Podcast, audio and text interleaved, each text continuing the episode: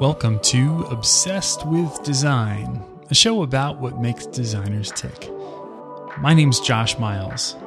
I'm a designer, principal, and brand strategist at Miles Herndon, a branding agency in beautiful downtown Indianapolis. I hope you guys are ready for this because today on Obsessed with Design, I chat with James White from Signal Noise Studios. I hope you have your neon colors and laser beams ready because we're going to get into some 1980s pop culture geekiness and you guys are going to love it. James and I talk about his origins, his importance of drawing, his setup, his process, and how he finds some of his best clients. So without further ado, please enjoy my conversation with James White. Okay, guys, today I am proud to introduce all the way from Dartmouth, Nova Scotia, artist, designer, speaker, and founder of Signal Noise Studio, James White. James, welcome to Obsessed with Design. Thank you very much, Josh. It's a pleasure to be here with you. Oh, man, it's awesome to have you on here. And for those of you who may be unfamiliar with James, first of all, what is up with that? And second of all, James, like myself, is a huge fan of the pop culture of the 1980s. We can definitely see that in his work. And James and I met and chatted a little bit at Creative South a few years back in Columbus, Georgia. Yeah, that was a good time, man. Mike and all the dudes down there. Big shout out. Big shout out to those guys. Exactly. It's a great and growing show. And just coincidentally, one of our listeners gave you a shout out on Twitter a few weeks back, and you were very speedy to respond. So thanks for taking some time to catch up and be on the show today. Oh, man, my pleasure. Yeah, I like doing this stuff. And it feels I've been kind of taking a break from the speaking gigs. So it's good to talk to somebody that's, from afar. Well, yeah, I mean, I think you're probably like a walk, a car ride, a train and three flights from most places. Oh, yeah, that's right. The joke in Nova Scotia is that you can get a direct flight from Halifax to nowhere. So, yeah, we got to do a lot of traveling to get anywhere, really. Yeah. So coincidentally, when my dad was served in the U.S. Navy, he was in Newfoundland for a little while. And their joke was always, you can't get there from here. Yeah, yeah. Newfoundland, it was funny. Louis C.K. was traveling and doing some comedy like maybe 6 or 7 years ago or something like that. And he stopped in Halifax and he said, and much like Newfoundland, he said, man, you got to be coming specifically to this part of the world because Halifax and Newfoundland are on the way to nowhere. You don't just drop into Halifax on the way to Greenland. So that's the part of the world we're at. Yeah. It's like you drive to Maine and then you get really lost from there, I think. And that's the way to get there. And Maine is funny too, because Canadians love traveling to Maine because it just feels like Canada is just kind of bleeding down into the United States, kind of through Maine. So they got a lot of lobster fishermen and they wear raincoats a lot. And it's like, yeah, that's our people. I think when my dad was up your way, I think he had a little run in with the Royal Mounted Police and got thrown off because the guy wasn't on a horse. So he identified himself as a Mountie and he was like, oh yeah, where's your horse? So that actually got him into a little bit of trouble while he was in the Navy. Yeah. See, that's the thing. Like a lot of people think like the stereotypical Canadian policeman is the guy with the big brimmed brown cap and the red uniform riding a moose, we don't actually have those. Yeah. And apparently police officers don't take too kindly.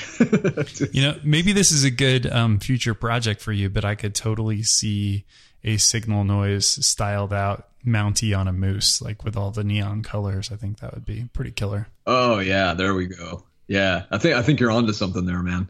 I tried to make a joke actually. I think I might have been. I can't remember where I was. I was on the road at another conference or whatever. It might have been like South Carolina or something like that. And I was sitting around the dinner with a bunch of the speakers and. Typically, I'm the only Canadian at these things if it's in the United States. So I started making up these dumb little stories to try to fool the people at the table. And one of them was that back in the 1800s, that we didn't actually have horses in Canada. They had to be imported from like South America or some stupid thing. And I said, so Mounties actually did ride moose for the longest time before we ended up getting horses into the country and they could ride horses. And you know, trying to deliver that with a completely straight face, and everybody at the table is just looking at me, and nobody knew how to react. Like, I'm pretty sure you can't ride a moose, but we can't tell if that's true because Canada might be weird. Maybe they know how to do it up there. I mean, who knows? Yeah, who knows? I don't know. So one of the things that I remember discovering when we were at Creative South was that you and I are actually like just a couple months apart. So outside of the fact that, you know, you grew up in Canada and I grew up in the South Bend area by Notre Dame, I was thinking we might have been separated at birth with all of the pop culture attractions and He-Man and all of the toys and whatnot. Yeah. Yeah, it was the best time to be a kid, wasn't it? Like we had all the best stuff. Like it was great. And, you know, and the great thing about living or being a kid in the 80s was it didn't seem like there was that much restriction on toy companies and animation companies and movie companies and things. And they just seemed to throw everything at the wall to see what would stick. And it didn't have to be related to, like a franchise or anything like Madballs. Like what the hell? And, you know, just like, let's just do this and see if this works. And then sometimes they'll release like a crappy cartoon and then have awesome toys for it, like Sectors and some other stuff. But, and it was such a great time because they were just trying to figure out what kids were into. And sometimes you'd have lightning in a bottle like He-Man, and sometimes you'd have giant flops like Centurions, you know, and it was, I'm really showing my my nerd here, but it was just such a great time because everything like nowadays seems to directly hinge on a movie or something, and it needs to be very calculated, you know. And then there were always like the antithesis of, you know, if one thing was successful, they'd always create like, you know, you had Cabbage Patch Kids and then Garbage Pail Kids as kind of the you know, the bizarro version of that. And there were so many things like that. Yeah, for sure. Yeah. I was looking up online a couple of days ago and I found, I can't remember what it was called, but it was like a ripoff of He-Man, like obviously a ripoff of He-Man. And it was called something like, I don't know, the Joint Chiefs of the Galaxy or something. I couldn't remember what it was called, but and it was just a complete and utter, like, you know, dollar store version of what He-Man was. Just, I love that stuff. Oh, that's awesome. So the other thing is you've got a big birthday coming up. I know this because I just went through this myself. And I'll just let you know that I made it through okay. So if you're having any second thoughts, I think it'll be good. Fine. You made it through your 23rd birthday too. That's right. And I'm 23 again. Well done, Josh. Yeah. 40, man. Yeah. I can't believe that. Yeah. Ruling the world at 40. Yeah, it's a little bit of a freak out moment, but so far so good. Yeah, it was. I'm pretty okay with it. I think I've always been okay with, you know, age and stuff. I've had plenty of conversations, as everybody does, about, you know, when somebody's getting old and you know, or they reach a certain age and they're starting like, oh no, I can't, blah blah blah. And I've never sort of been like that. I don't know. I think it's the stuff like just sticking so close to the stuff from my childhood. I kind of don't care, or it doesn't feel like there's any distance between me and that part of my life, really. Maybe because I just didn't grow up. That might have something to do with it. But I don't know. I'm okay with it. I think 40 is good. I mean, it looks good when the kerning between 4 and 0 looks okay. So, you know, I'm okay with it. Excellent. Easier to kern than, say, 41. Oh, yeah. That's going to be a nightmare here. Well, I want to dig into what you're up to right now, and I'm sure a lot of your fans are familiar with this, but maybe you could tell us a little bit of kind of how you got started in the world of design and what's your origin story? Oh, origin story. What great phrasing, Josh. That's kind of a sprawling one. I kind of have different segments of my career and how it sort of evolved. I mean, like a lot of artists and designers I know, I was drawing when I was like a little kid, 4 or 5 years old. Never stopped doing that all the way through junior high and high school. It was just, you know, the pencils, colored pencils and markers, just drawing my favorite characters or whatever in comic books and things. And when I got into grade 12, I had a meeting with the guidance counselor, and I originally wanted to be a police officer. I originally wanted to be a Mountie. How about that? See, full circle. It's crazy, huh? Yeah. But it turns out that my marks weren't good enough to be a police officer. And he asked me, you know, what are you interested in? And up until that point, I'd never considered art or drawing to be like a career or something I could do, because it's not that I took it for granted. It was just something I did on my own time. It was for fun, you know, and I never thought like I could do something fun for a living. That never occurred to me until that point. So he asked me what I was interested in. I said drawing. And he said, have you ever thought about graphic design? And I said, what's that? And he had a pamphlet in his desk for the local community college. And luckily they taught graphic design in my small hometown of Truro, Nova Scotia. Incidentally, it was the final year that they were going to be teaching this graphic design course. So that was pretty lucky. Mm. So I enrolled in that and got into it, got base level graphic design skills, introduced to the computer and Photoshop. I've never heard of Photoshop up until that point. This was 95. And yeah, after that, I took 2 years of interactive technology, which basically taught me how to make a website, and CD-ROMs, which came in really handy. And yeah, and after that, I was scooped up into the web industry. And that's pretty much where my career started. For 10 years, I was a website designer, designing stuff, you know, simple ass, you know, table-based websites, TRTDs, like the late 90s and early 2000s. And I got pretty good at experimenting with Flash as well. So I did some Flash animation and stuff, but all during, you know, and these weren't, some of the projects were cool, but ultimately it wasn't that interesting in a small local market of Halifax. It was, you know, spa websites for spas and, you know, local car dealerships and that kind of thing. So it wasn't that interesting, but on my own time, I was always still drawing my favorite characters and working on like Flash animation and working on little comic books and comic strips. And I'd always have a project on the go on my own time, evenings and weekends, really.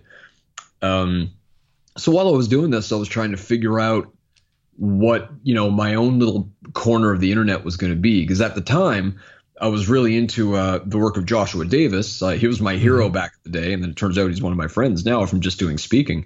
But he was my hero back in the day, and I loved PraiseStation.com and all these guys in the late 90s and early 2000s that were doing stuff like 3.0 and Gmunk was posting a lot of stuff. And, you know, they all had these online monikers, and I saw them as like, you know, their graffiti tag names or something. And I wanted my own little corner of the internet just so I can upload all the little projects I was doing and drawings and that kind of thing. And I came up with the name Signal Noise in 1999, and which was a long ass time ago. And it was, you know, this was way before I ever thought about it being my brand or my studio. I just wanted a website that I that kind of sounded cool and that I could just upload my stuff to.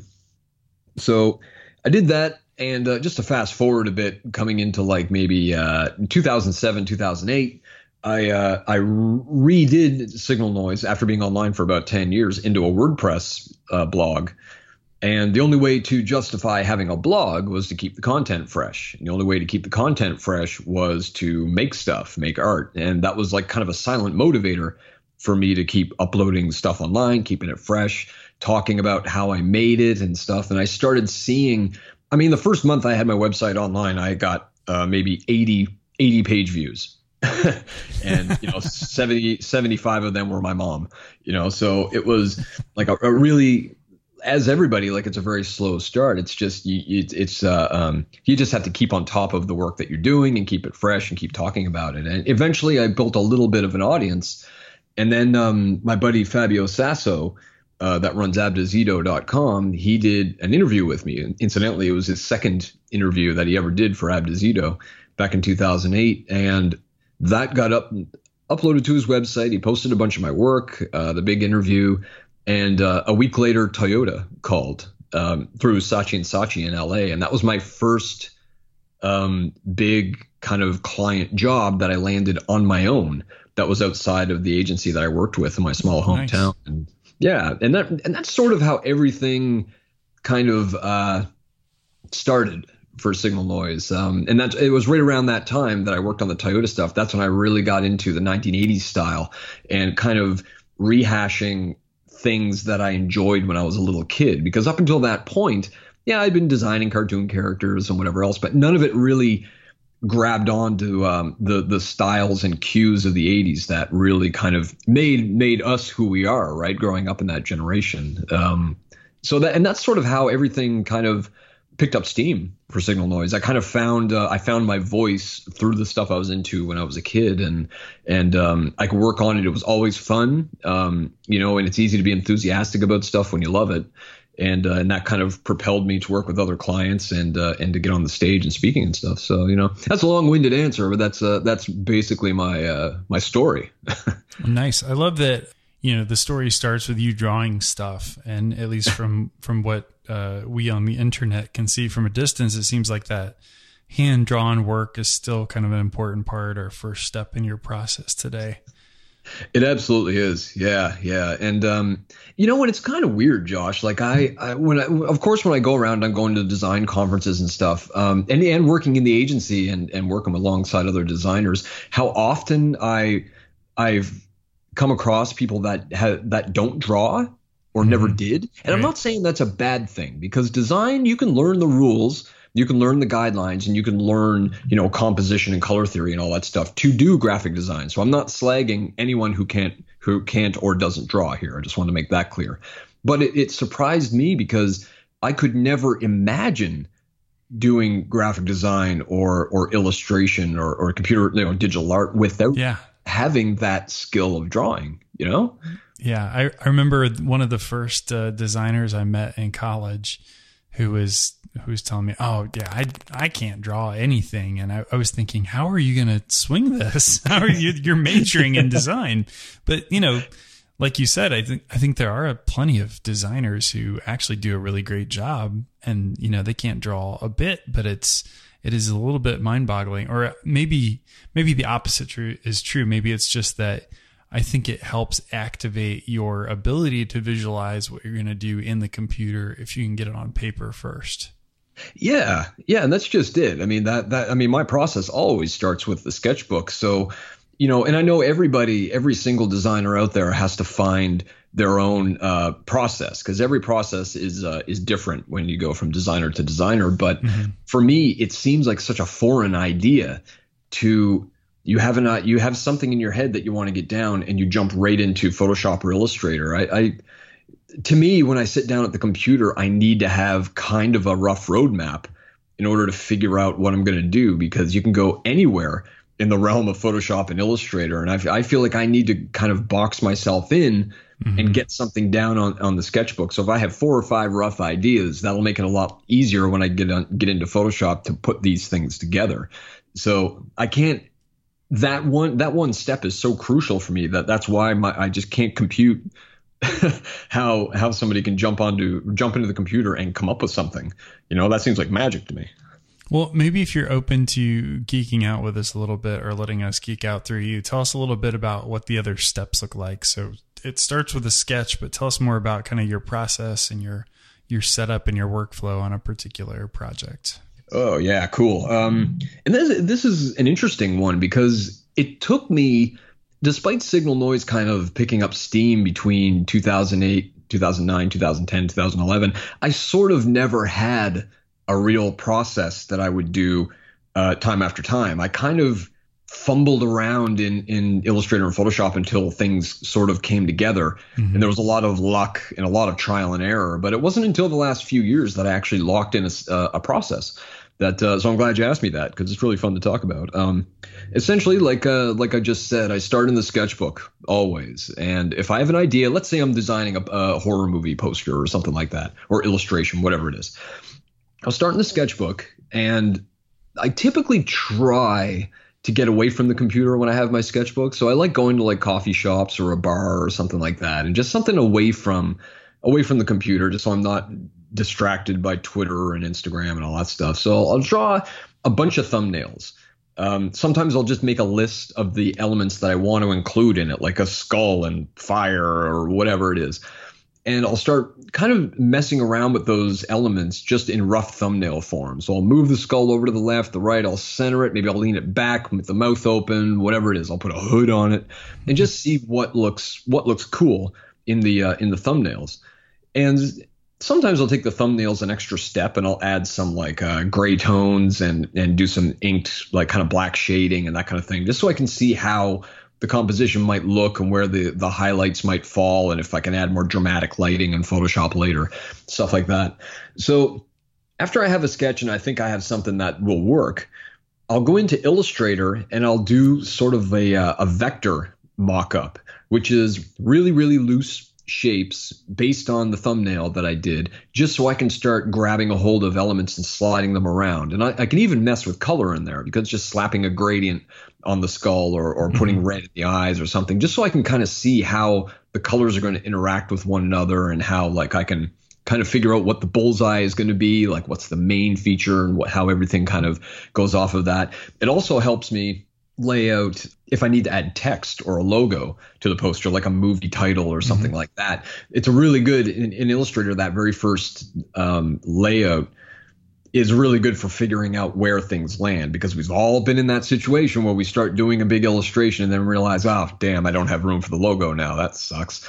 And it's an important thing. I had to learn that, you know. It's there's so many times I've literally painted myself, not literally painted myself into a corner, but I got myself into a bind because I didn't leave enough space for this or that or the other thing. So when you get into Illustrator, are you like scanning in the hand sketch, or are you just kind of basing it off of the thumbnail and, you know, creating that rough vector shape, just kind of free form? Typically, like if I'm doing something, I'll keep the skull idea going here. If I like, I can't draw a skull off the top of my head, so I need reference for it. But if I'm doing something in Illustrator, typically I'll take a snapshot of the thumbnail with my phone, put it into Illustrator so I have it beside the canvas. But then I'll just go online and I'll just find a skull image that I can use, copy that, paste it into Illustrator, and then just do the rough outline. You know, I'll just do the rough outline all around it, cut out the eyes and the nose and make sure the mouth is visible. And that way, that gives me that rough, really, really simple shape. That is what the skull will eventually look like when it's all shaded in, but it allows me to move things around and manipulate it and move the mouth and that kind of thing. So it just kind of, it's like a previs version of what the poster is going to be. And it helps me an incredible, like big, like really, really, really helpful to get before I go into Photoshop, because, and this is where I guess the process might split a little bit, because sometimes, depending on what the style is going to be of the final thing, I might start rendering stuff in Illustrator, like putting in a lot of the shading, a lot of the highlights. I can't really think of an example of that. Like my old Blade Runner piece was like that. And I think my original Drive poster was that too, where I started loosely putting in where highlights and shadows on the characters might be. And I did all that in vector. But a lot of times, especially these days, I like to paint directly into Photoshop. So I'll find all my reference images so I can figure out highlights and shadows, paste those into Photoshop according to the layout that I did in Illustrator, make sure everything is lined up, and then I'll paint all the stuff and using photo references in Photoshop to kind of paint all the elements in there. And sometimes it's a combination. Sometimes I'll paint a lot of the stuff in Photoshop and then render stuff in Illustrator, then bring those in and kind of dirty them up with texture and lighting and stuff and try to make everything kind of jive with one another. Yeah. And that's pretty much my process, you know, and it's a lot at the very end. There's a lot of experimenting with texture and lighting and that kind of thing. And that's all very trial and error, because I have a general notion of what I want the final piece to be, but I'm not exactly sure what accidents are going to happen along the way that'll kind of change the look and tone of the piece. Yeah, nice. I'm especially curious your thoughts on the gear side too, because I guess just to get this out of the way, like obviously whatever tools we use are just tools, right? Because we can, you know, go back to ink and paper if we need to, but and all of the technology really is just another tool to get that done. But you know, in the design world, we're all kind of wound tight around this Apple and Mac brand. And, you know, a lot of things are changing in that world right now. So between like, they're not doing displays anymore, or we've got this, you know, touch bar that's happening. I'm just kind of curious to get your take on what tools are out, like what tools you use right now, like what your setup looks like, and then your thoughts on where Apple's going with things. Yeah, cool. Yeah, in terms of gear, I've always been a little bit of a caveman. I don't tend to have a lot of crazy stuff. I never have I've never used a second monitor for anything. So I have this idea that it's going to spoil me, and then I'll always need a second display to do stuff. So I've become very comfortable. I guess I always was comfortable with just the single display. I mean, right now, I have a MacBook laptop that I'm talking to you on right now. It's a how big is this screen? I think it's a 13. Like a 13-inch screen. Yeah. And I got this because it's light and I can bring it on airplanes a lot easier. But it's the most powerful computer that I have. So I just use this for everything. And I've become really efficient at, you know, moving taskbars around and keeping tool palettes out of the way and cleaning up my desktop so I can work efficiently. And I use a Wacom tablet. That's my primary weapon. I haven't upgraded to a Cintiq yet. I'd really like to, but I just use like this. Oh, this, you should see this. It's laughable. I have a beat to hell Wacom Bamboo. It's the medium size, and you should see this thing. It's been all over the world with me, and so it's just beat right to crap. But it works great. It's a real champion. And when I'm home though, I have an Intuos medium tablet in my office. So, and it's pretty much the same size. It's just a little bit, the sensitivity is a little bit better. And honestly, man, like that's the run of my gear, you know? Oh, mm-hmm. I'm sorry. I have an iMac also in my home office, with a slightly bigger screen. It's like a 22-inch or something, but I've never been like a gear person. And I think that mostly comes from when I started doing a lot of my work at home. A, I couldn't afford a second monitor, and B, I needed to streamline all of my gear if I'm going to be working remotely from, let's say, like I get into Amsterdam and I have to finish off a poster or something, or I'm in Texas and I have to do this or that. So, yeah, like I used to haul around a 17-inch MacBook Pro that I bought in 2008 or 2009, and the thing was as heavy as a cinder block. Oh, man, those things were crazy. Oh, yeah, it's insane. I mean, a beautiful big screen, but oof, man, it'd just break your back running through an airport. So, yeah, I tend to streamline all my stuff and just to keep it lightweight. And that way I can, you know, if I want to work out of a coffee shop one day, I can do that. Yeah, I'm really big on kind of not feeling like I need to be in a specific place to do all my work. Now, in terms of where Apple's going, I don't know. I'm one of the idiots that stays the hell off of Twitter when there's a big Apple commercial, whatever those things are called, infomercial announcement, whatever the hell they are. The big, where they reveal all the new crazy garbage you're going to be releasing, like propaganda, maybe. yeah. And I'm just, as soon as it starts and I see everybody on Twitter, I'm like, oh God, here we go. Like, okay. If people want to line up for the new iPhone, that's cool. I mean, if you're into that, that's awesome. But no, I've never been that. I mean, I have an iPhone that's like 2 years old, and, I have what are those things called? iPads. I forgot what it was called. Yeah, and I have one of those that I watch movies on and stuff. But yeah, I don't really know. I hope Apple doesn't. I guess my view on that is I hope they don't change a big enough way that will intrude on me and my process, I suppose, if that makes sense, you know. Yeah. And I noticed that, you know, when Steve Jobs passed away, and what's his head took over, everybody has noticed that, you know, things are changing, you know, interfaces are kind of becoming a little bit more, I don't know what the word is, cumbersome. Mm-hmm. So every now and then, like, they updated the Messenger app and now it works a little bit more finicky than it used to. And you have to do another click every now and then, when, you know, Steve Jobs would be like, no, reduce the number of clicks, make it as streamlined as possible. And, you know, people are changing it just to change it. And that sort of, it gets under my skin a little bit, because like it was really good before, and you're adding things that the user needs to do in order to do a thing that should be easy. And, you know, that's in terms of Apple and their direction, that is, it's, I guess it's not annoying. It's just kind of concerning, because Apple got to where they were because of efficiency and the streamlined nature of everything that they made. And, you know, if you start tampering with that, it's like, ooh, I don't know. I don't want to see Microsoft Surface as the number one. I want to. Right, exactly. Yeah, I want to stay. What do you use? I assume you're an Apple guy, yeah? Yeah. So I've got, like, when I record these podcasts, I go over to our very fancy podcast room, which is really just kind of a closet with a window. And we've got, you know, if I look at I've got a MacBook Air that I use for most things. So similar to you, like I had that 17-inch.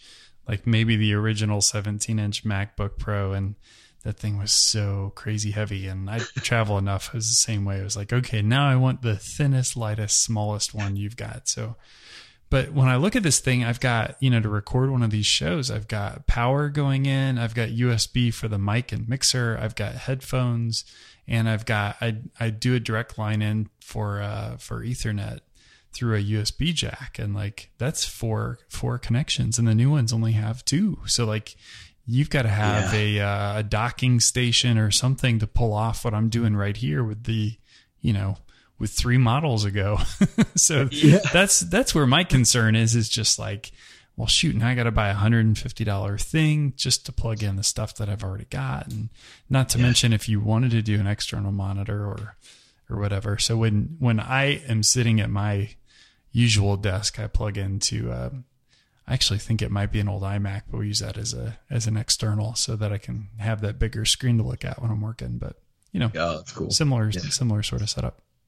Yeah. Yeah. It's strange, man. Like when I bought this Mac or this MacBook that I'm talking to you on, I didn't realize until I got home that it didn't have a CD drive in it. So, because I'm just so used to it being there. Like, because it was just the staple method of saving files and passing stuff around for years and years that I became just accustomed to it being there. It's the same as when I went into grade 7 and nobody told me that you don't have recess in junior high, and you just all of a sudden it's not there, and you're like, what? But wait, what? It always has been there. What'd you do with my recess? Yeah, they took my recess away. Now we got to stay in school all morning. What about I want to eat my raisins at 10, you know? Like, I don't know. But it was strange. Like, and now, you know, luckily I still have my old MacBook that I can still use the CD drive in if I need it. But it's interesting and strange and a bit unnerving sometimes to feel technology being kind of phased out when it's such a big part of our life and our process for so long, right? It's a strange feeling. Speaking of which, I can't remember which project it was now, but I was looking at something that you did where you had designed the floppy disk that goes along with the set. What was that for? I think that was, I didn't end up doing that design. That was for, was it Gunship, for their vinyl? Oh yeah, maybe it was. Vinyl release, yeah, and that was I think that was Dan's, the lead guy in Gunship. That was his idea, and so I did his logo and the kind of big mountain design on the interior of the vinyl, like actually on the case. But he came up with the idea of the big floppy disk, and I just love it. He hit it right out of the park. Such a good idea. Well, maybe we can fast forward past your history and process and all that, and get into what you're doing today. So tell us a little bit about what Signal Noise as a practice looks like today, and kind of how you spend your time, like how much of your time is actually like head down designing and illustrating, or how much of it is traveling or speaking or doing administrative stuff. You know, we all love that.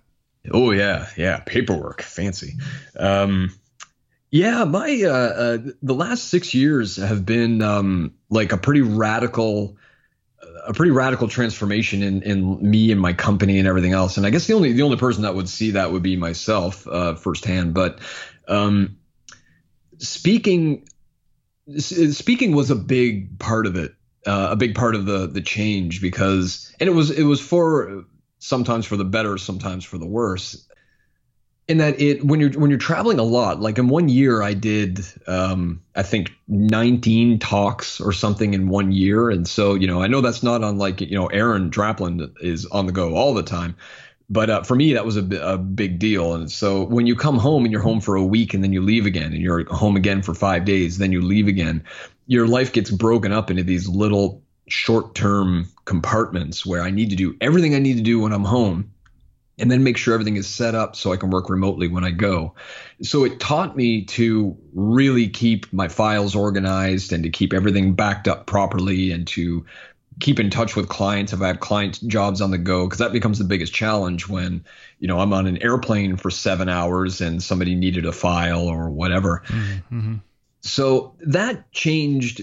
Traveling helped change a lot of what I do, and it was through a lot of headaches that it ended up coming about. But just within the last 2 years, All the while, I should mention this too. When I wasn't working on client work, I really tried to push my my style and my brand in the way of pop culture.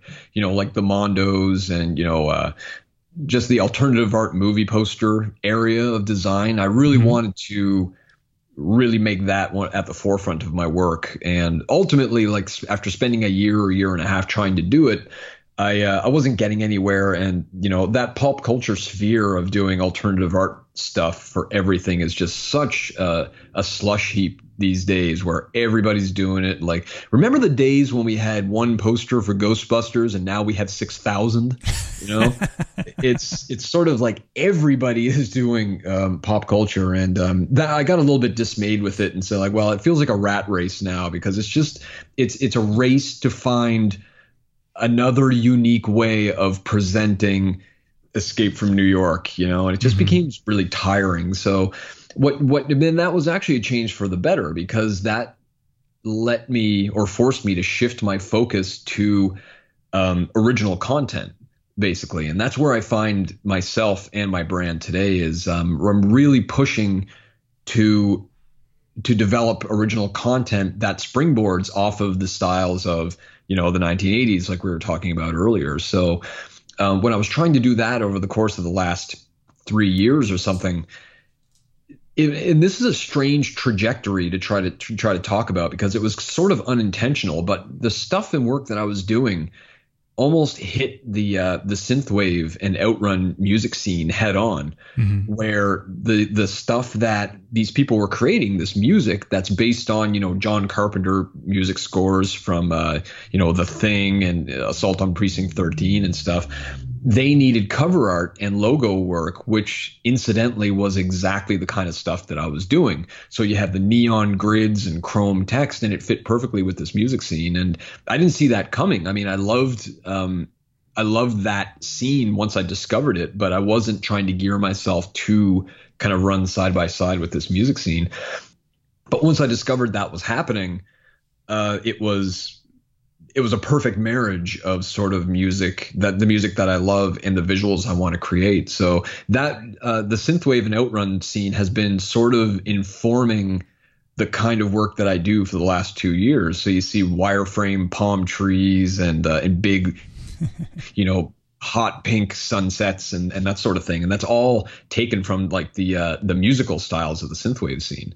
And again, it allowed me to create my own content. So instead of supporting, Star Wars or whatever and not getting paid for it, I'm actually supporting my own brand. So I'm creating my own content. So it adds to the Signal Noise franchise. It's not a franchise, but it adds to the Signal Noise brand and not a big movie brand. So that's sort of, a loose description of how the last 6 years went and where I find myself now.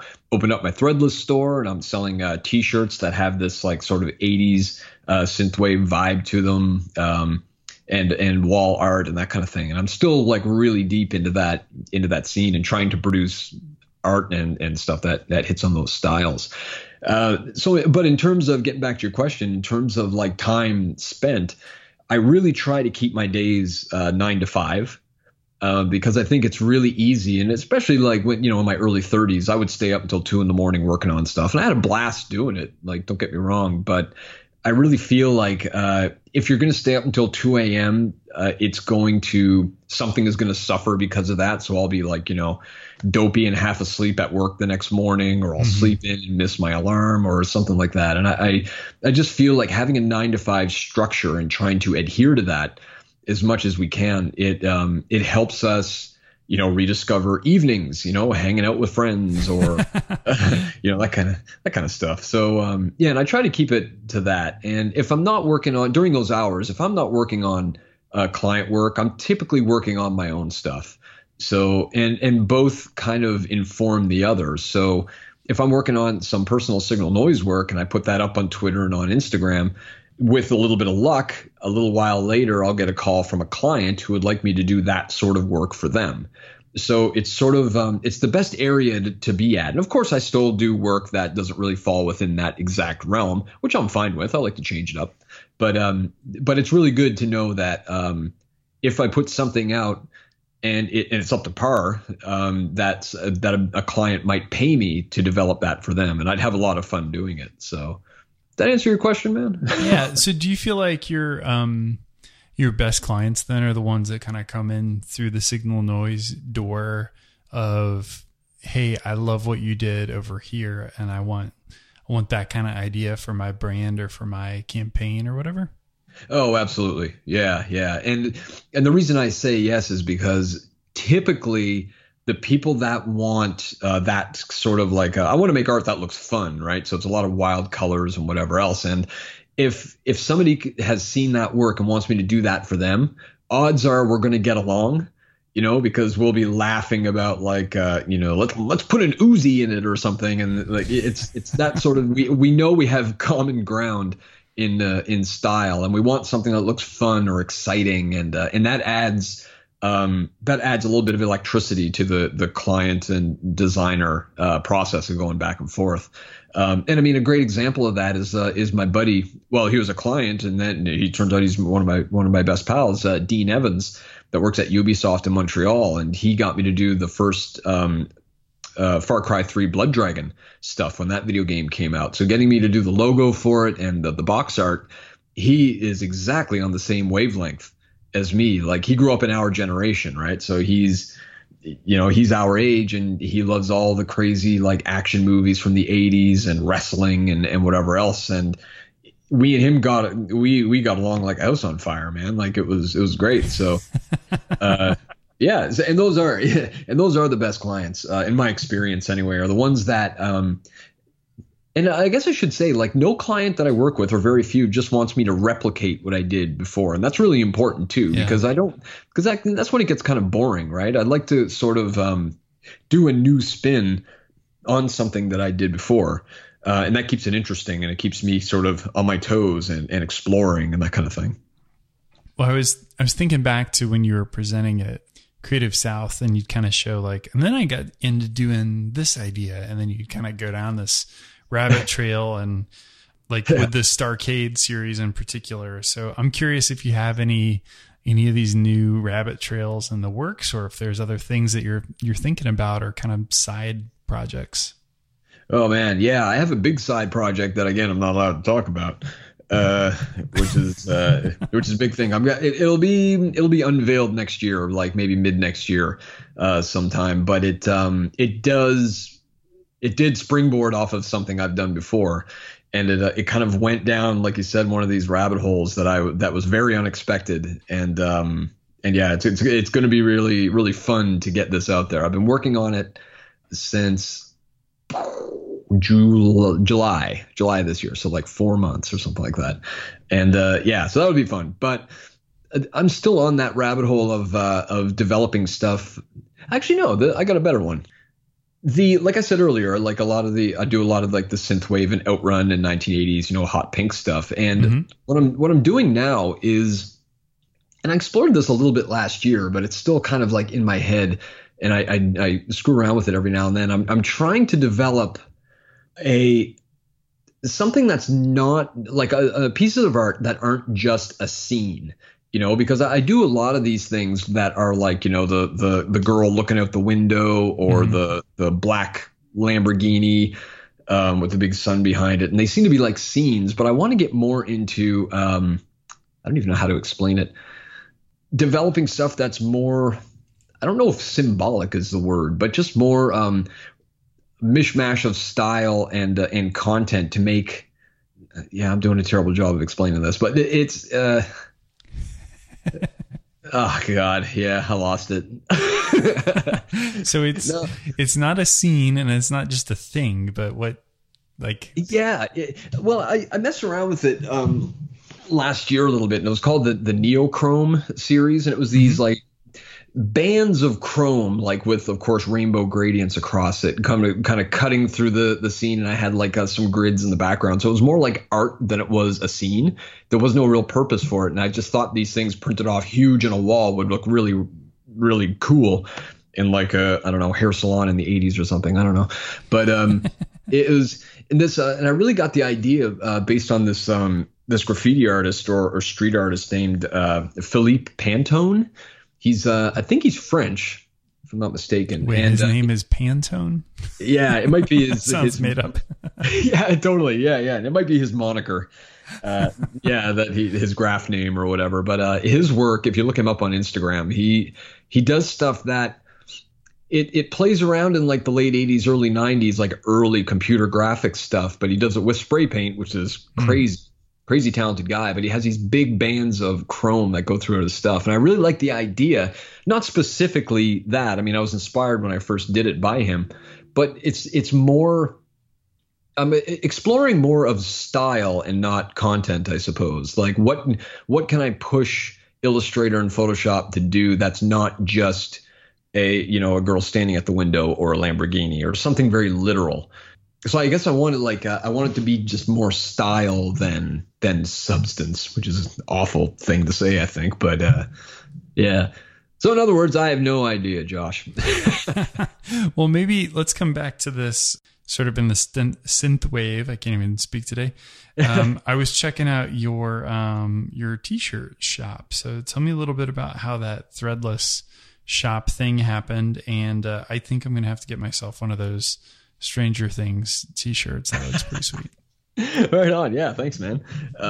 Yeah. The Threadless shop, Threadless got a hold of me, late last year, I think. And, they were just setting up their artist shops, and they asked me if I wanted to be an early adopter of it just to see what it could do or how I might be able to use it with my process and things. And in the past, I've tried to develop my own line of t-shirts, along the lines of, Johnny Cupcakes or whatever else. And so I designed some shirts that were playing on my logo and had some 80s motifs in them sort of, and I got them printed myself, screen printed, and it cost a hell of a lot of money. And I had boxes and boxes of t-shirts in my apartment, and, I sold them online, and the first day I had a spike in sales and there was nothing.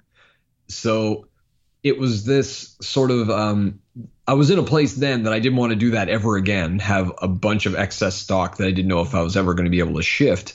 But I also wanted to develop more products for Signal Noise. And I also needed a method of making, say, t-shirts that could be millions of colors and not paying for 4-color screen printing, because I like my wild colors.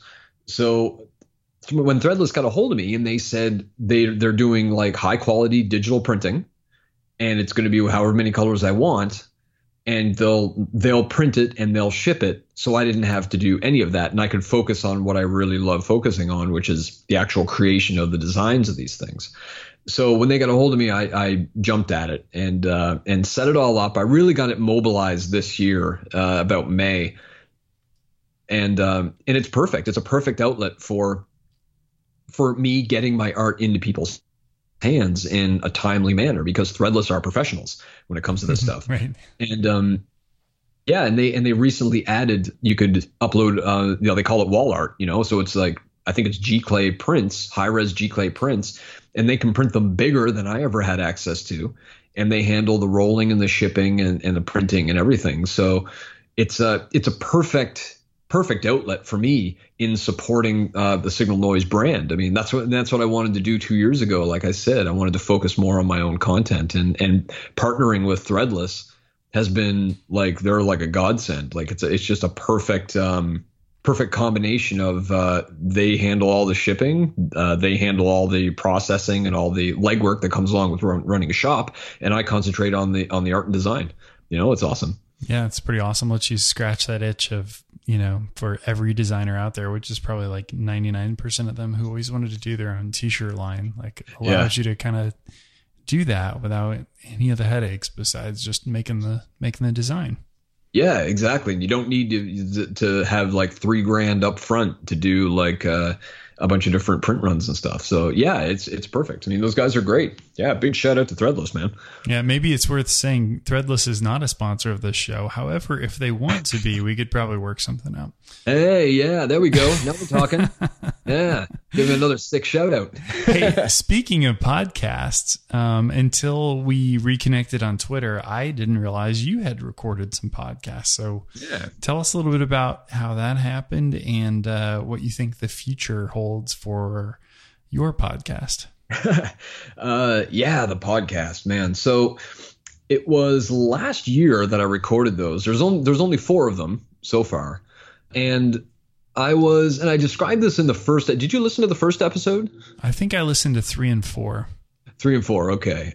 In the first one, well, I can sum it up. I wasn't in a very good place in life, really, when I did that. And I mean, the short version of it is I was living in the house that was going to be sold, and it was me and my girlfriend, and we had split up, so she had already moved out, and so I was there on my own in pretty much an empty house. And I wanted to do something that like kind of a secondary version of what I present on stage. So if I go to a conference, if I'm on stage, I talk about all the fun projects I did, and there's lots of dumb jokes and rock and roll and that kind of stuff. And I wanted the podcast to be the other side of design, where, you know, everybody has life stuff that just happens, you know, and some of it isn't that good, and it affects what we do for a living. You know, for me personally, I need to be in a good headspace in order to do the kind of work that I want to do, because I want it to look enthusiastic and fun and that sort of thing. So when you're in a bad place, you know, I found it very difficult to be able to make work. So I thought a podcast might be a good method of kind of getting some of that stuff off my chest. Getting that sort of story out, because, you know, a lot of other people are affected by things that happen in life that kind of take them away from design and art and that kind of thing. And so I might be able to get to connect with other people that have gone through similar things. And just a way of kind of having another version of the talk that was like kind of the life version, the other side of what we go through when we're artists and designers. So I recorded the first one, and it was a rough go, man. It was like I broke down on a couple of occasions, and when I'm trying to tell the story, and so I had a pretty rough year last year, which was kind of like not the best time to start a podcast, I suppose, in hindsight. But I mean, it did really help in getting getting some stuff off my chest. And I didn't continue that exact theme into the second and the third and the fourth, but I wanted it to be a little bit more real, I suppose. And it was at a point in time, you know, when you go to a lot of these conferences, you see a lot of people that are on stage, and it's like it's their highlight reel, right? And it's all the dope stuff that they've done and whatever else, and you know that like it's like life isn't easy all the time, like work isn't easy all the time. And the longer and the more conferences that I went to, and the longer I listened to people speak, that message sort of became more and more prevalent. And I thought it would send to younger designers in particular. I thought it might send a bad message in that, you know, you get to a certain point and then everything is just chocolate covered donuts for forever, you know, and it's not like that at all. You know, you still have to work hard. It's still going to be frustrating. There's going to be things that pop up that get in the way. And I feel like that's a message that's been sort of getting lost with a lot of these design conferences that are popping up. And, you know, the talks that I got the most out of were the talks that were deeply personal. You know, it's not the here's all the stuff I've done. It's the here's the backdrop to what happened while I was trying to get this done, you know, because that's real. And you don't normally hear that, especially like in the age of social media. When you go to somebody's Facebook, it's just their greatest hits, you know, and that's it. Mm-hmm. So I wanted kind of the podcast to be the opposite side of it. I wanted to talk about things that are real and you know, tell the stories about the stories that people may already know, and see where that goes, you know. And I mean, the problem of it, like to answer your question about the future of it, that's a tough one, because I only did 4, and I'm a year late on number 5. But it's because well, I mean, the easy answer is time, and I just didn't have enough of it. But also, like those damn things took a lot out of me. Like it was really exhausting when you know, sitting by myself, like we were talking before you hit record there, like sitting by myself in a room in my bedroom by myself because it's the only room that doesn't echo. And I'm talking to myself for 2 hours. It was hard for me personally to keep my enthusiasm up. And it was like when I hit the stop button at the end, I was like, boom, and then go and take a nap. So it takes it out of you. It does. Yeah. Yeah. I found them really like hats off to you guys who do podcasts like frequently, you know, because, man, I found it really difficult.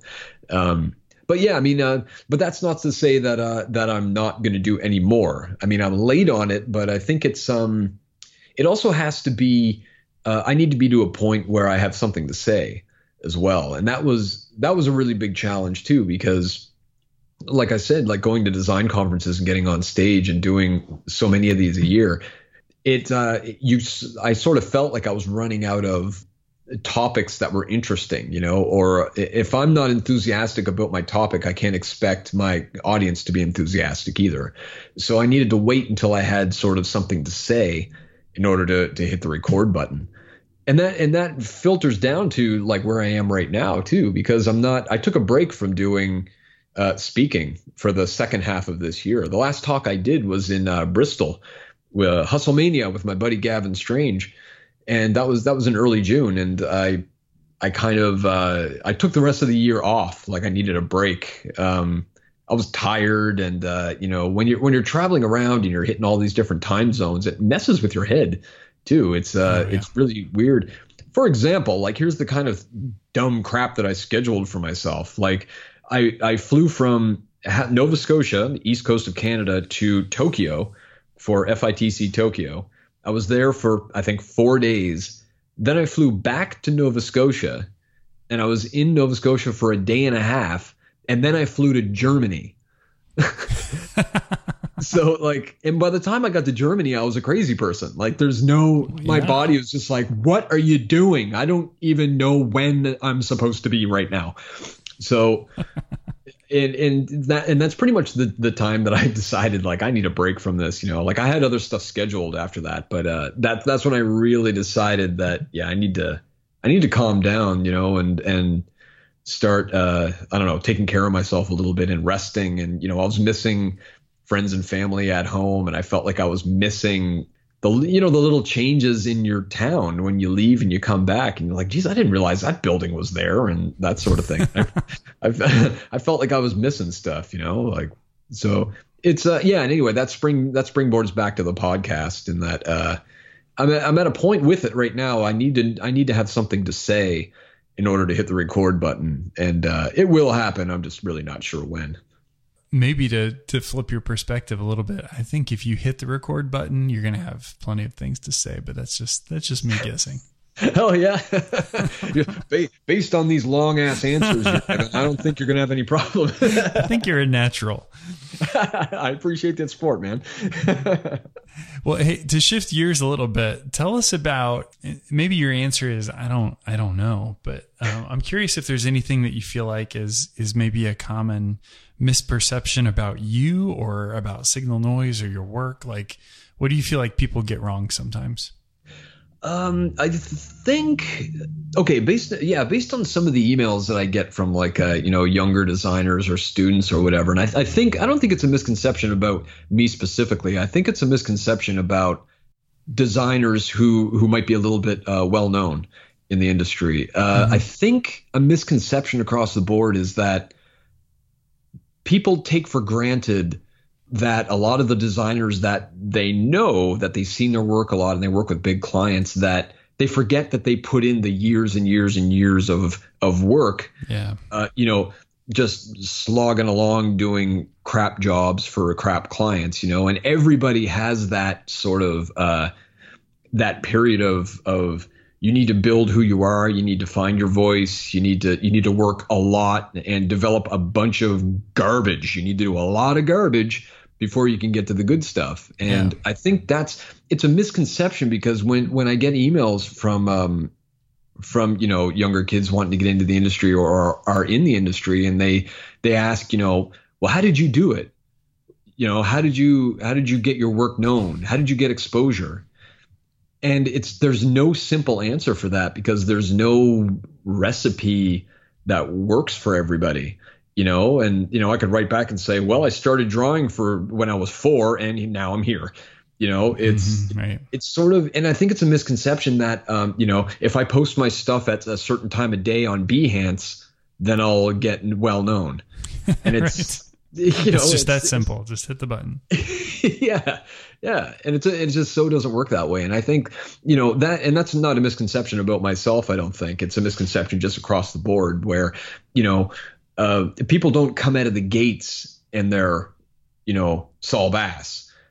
Saul Bass did a load of stuff before anybody knew who he was and before he became well known for doing what he does. And that's a hard thing to describe to people that are, that are just getting into the industry. And that like for me personally, I started my career when I was 21 and Signal Noise never got any traction until I was about 30 or 31, so that's a long ass time. That's almost a decade of just doing my own thing, having a lot of fun doing it, mind you. But, it's hard to explain to people that, you're not going to go to the gym once and get ripped.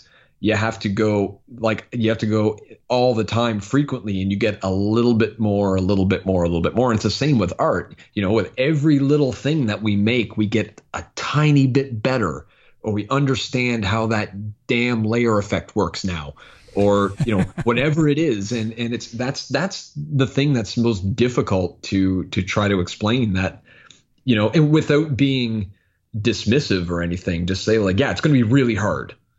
You have to do a ton of work. That's going to get zero recognition. You got to do it for years. You can't say that because it'll just it will make people not want to do it. Just discourage them from doing anything. So you have to be you have to cheer them on and say you just have fun doing it because it's a lot of fun. And with a little bit of luck, you can get your stuff in front of the right people who will shout about you in their magazine or on their blog or on their Twitter or their Instagram or whatever. And then you can get a little bit of exposure from it, and it's just doing that over and over again, incrementally, and hoping it all works out with a little bit of luck. So yeah, to answer your question, I think that's, to me anyway, that's in terms of my experience with people, that's the biggest misconception. People forget about, the 10,000 hours before anything worked. Well, maybe speaking of which, you mentioned Saul Bass, and maybe you'll have a few different ones than maybe our typical interview. But I'm curious if you have any design heroes or guys that you looked up to as you were kind of coming up in the biz.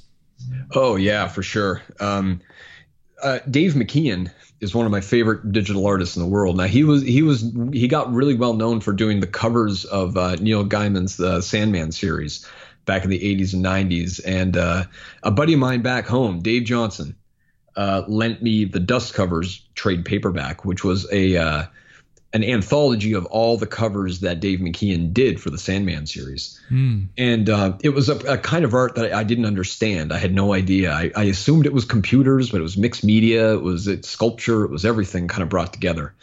And he's one of the main reasons I wanted and was excited to get into digital illustration was Dave McKean. And all through my career, I'll always go back and revisit his work.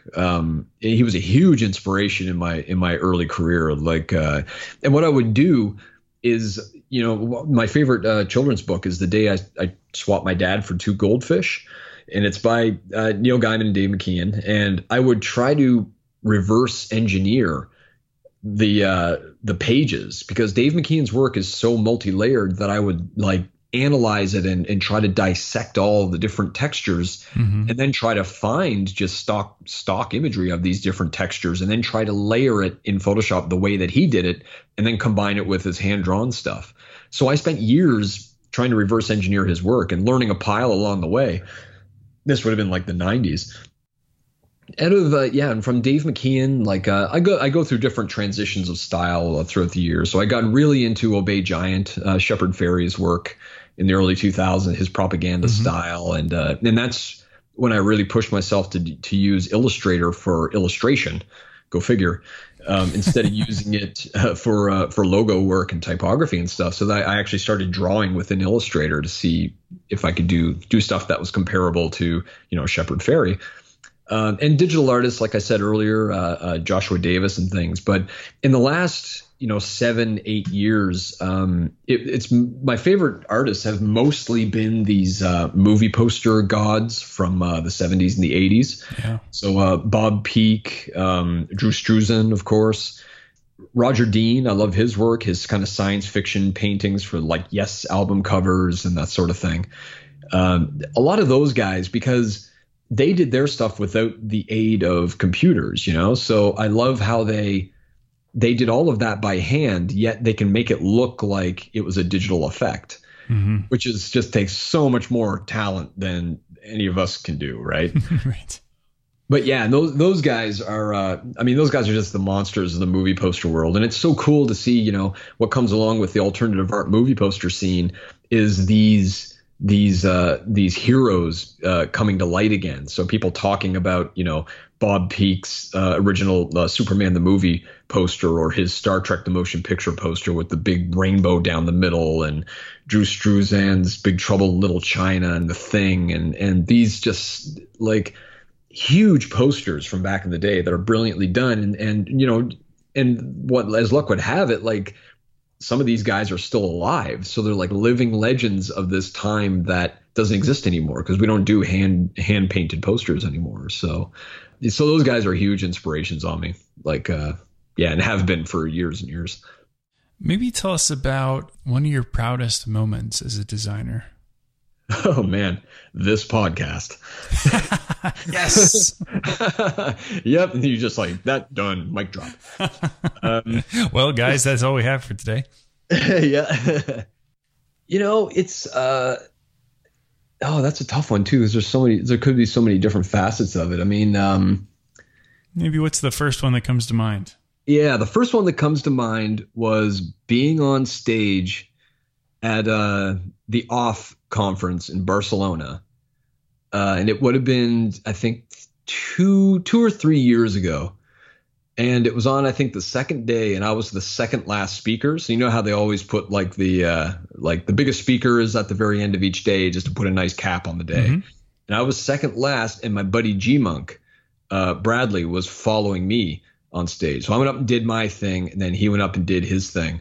And we're buddies at this point, and because we've spoken at a lot of the same conferences together, and we just like, and we have very similar sort of presenting styles where we show a lot of work all at once. It's very machine gunned, but we put a lot of jokes in there, and we're kind of goofballs, I guess would be the description on stage. But and the point is we want to amp up the audience. We want to keep the electricity really high with the audience. And my presenting style is very like if I can make the audience laugh and get into it and cheer and yell, that helps me as well on stage. So, and my proudest moment was just that presentation in particular just felt like it felt like a bookend, as weird as that sounds. It feels like all of the stuff that I did 6 years prior to that was leading to that moment where everything came together, and I told my little story to 3,000 people in the audience, and then Gmunk went up and did his thing, and so it was just being a part of that 2 hours was amazing. Like it was just a great feeling, and it felt like all of the late nights and all of the bad clients and all of the whatever, all the ups and downs, it was all worth it when to get there, and it was wonderful, and everybody was really great in Barcelona. I mean, I love Hector and everybody that runs that, Natalie, like they're all wonderful people that run it. And I guess another, like I'll do a little bit of a sidestep on that. Another one of the other proud moments, it was a speaking moment, and it was the first time my mom and dad saw me speak. And I believe that was in FITC Toronto in 2012 or 2011. I can't remember when. And, my mom and dad came to see me speak. And I've been telling them about the speaking stuff I've been doing and a lot of the new art and stuff. And my parents have always been incredibly supportive of everything that I've done. And they saw me, of course, when I was a little guy drawing and then just it erupting into this. But when they came to see me speak, they saw drawings on screen that I did when I was a kid. And Yeah, and I'm sure that they were sitting there going, I can't believe we're sitting in front of a stage and he's up there showing that picture of Donkey Kong he drew when he was in grade 8. Like, so I'm sure that was like a strange juxtaposition. Like, you know, the thing I did, like drew this thing like while watching a movie down in the rec room. And then all of a sudden it's on a stage in front of, you know, 500 people. And, you know, so that was proud because I think, I mean, I'm not going to put words in my parents' mouth, but I think in terms of the kind of work I want to do and the kind of pursuits, that's when it made sense to them, ultimately, was when they saw the whole scope of it and heard the whole story and saw everybody there. And so that was really cool. I love having my parents in the audience because if anybody heckles me, my mom will mess them up. Well, of course. Yeah. Do you have any dream projects that you'd like to do in the future? Something you haven't checked off your list yet? Yeah, that's a difficult one. I used to say work for NASA, you know, just to do something for them. But like the further I get into my career, the more I go, what the hell would I do with NASA? Like, what? Like, I don't know. It's like, God, you guys like Ryan Gosling? I wouldn't know what to do for him. I don't know. Like, I think a dream job, and I was thinking about this recently, just with, you know, the kind of illustration that I do and stuff. I'd like to design. This is so stupid. I'd really like to design a like, you know, when you bought a G.I. Joe figure when you were a kid and it was on the blister pack. Oh, so yeah. Yeah, design the cardboard back for an action figure. Like, I don't know what that would be. Probably He-Man with a chrome logo and exploding red things coming out from the side. And I'd have to think about, well, if the action figure is going to be here in the blister pack, I need to design everything to go around that. And that's like the really dumb answer. I just really love to do that. So I kind of forgot about this until you said that, but a friend of mine from college is married to a woman whose dad worked for Kenner when she was little, and he did like all the Star Wars packaging. So maybe we could get him on the show sometime. Maybe we could get you to interview him. Oh man, I'd be all about that. Yeah, that is awesome. It's been a while. It's been a couple of years since we've chatted, so I need to check in and see if we could get his father-in-law on the show. Oh man. Yeah, I wonder if he would have any of his old stuff. Probably not. It was probably property of Kenner. That would be great. No, I think he has everything. At least that was the story a couple of years ago. I think they're in Cincinnati. Maybe that's where Kenner was based, but. Oh man. How great would it be to hear that process, right? Oh, yeah. No kidding. Yeah. They wouldn't have laid it out on a computer. So they would have had to do what? Paste up and then get it photographed or something. Yeah. I don't even know. Wow. Oh, that'd be awesome. Yeah, you should get on that, man. Yeah. Making a note to myself, call my friend in Cincinnati. James will flip out. Well, maybe before we let you go here, I don't know if you've got like a favorite piece of advice that you give out to young designers, or maybe what's the best piece of advice you feel like you've ever received? Oh yeah. It's be relentless. Just keep making stuff all the time, you know, and when you're in your early career and you can stay up until 2 in the morning, you know, like make stuff, make a lot of stuff. Like we were talking about earlier, nobody releases one thing and it hits it big, you know. The more that you do, the better you get. And it's about, with this art and design, especially within the online sphere, you know, of designers and artists and stuff, to be known, you have to do it for a long time. You have to keep trying and trying and trying. And that's it. Like, just be relentless. And you have to love this stuff, you know. And I think that a lot of us being artists, it's really easy to love what we do, but you have to be in it for the love of the craft. And that has to be number one as well.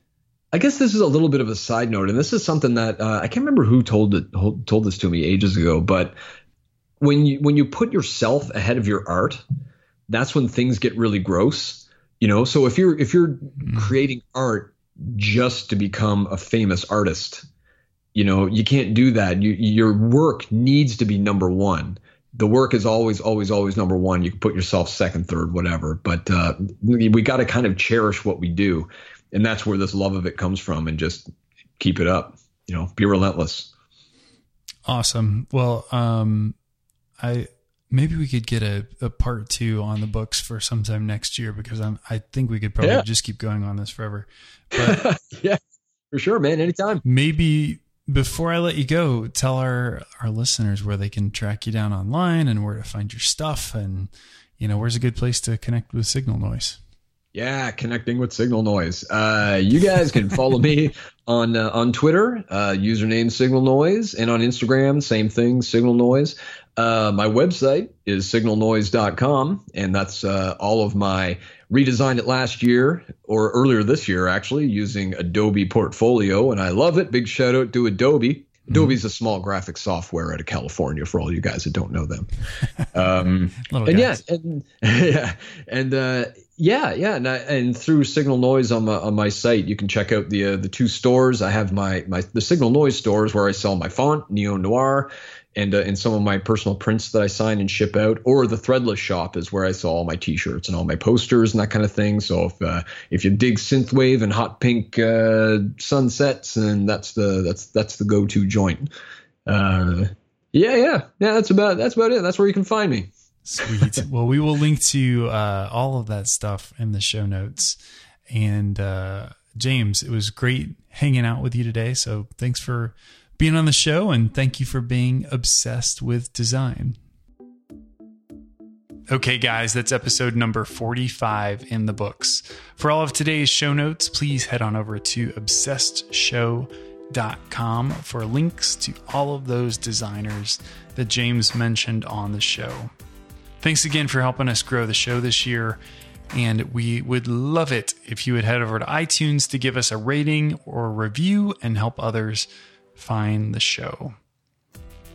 Who else do you think we should interview? Tweet to me at Obsessed Show and let me know who you think we should interview next. Obsessed with Design is a product of the Design Obsessed team at Miles Herndon, a branding agency located in downtown Indianapolis. Hit us up online. We are at milesherndon.com. Our intro music is Matchbox Girl by Kazi Joe, and our show is always edited by Jen Eds at the Brassy Broadcast Company. Visit brassybroad.com for more information. Thanks for listening, and we'll see you next time.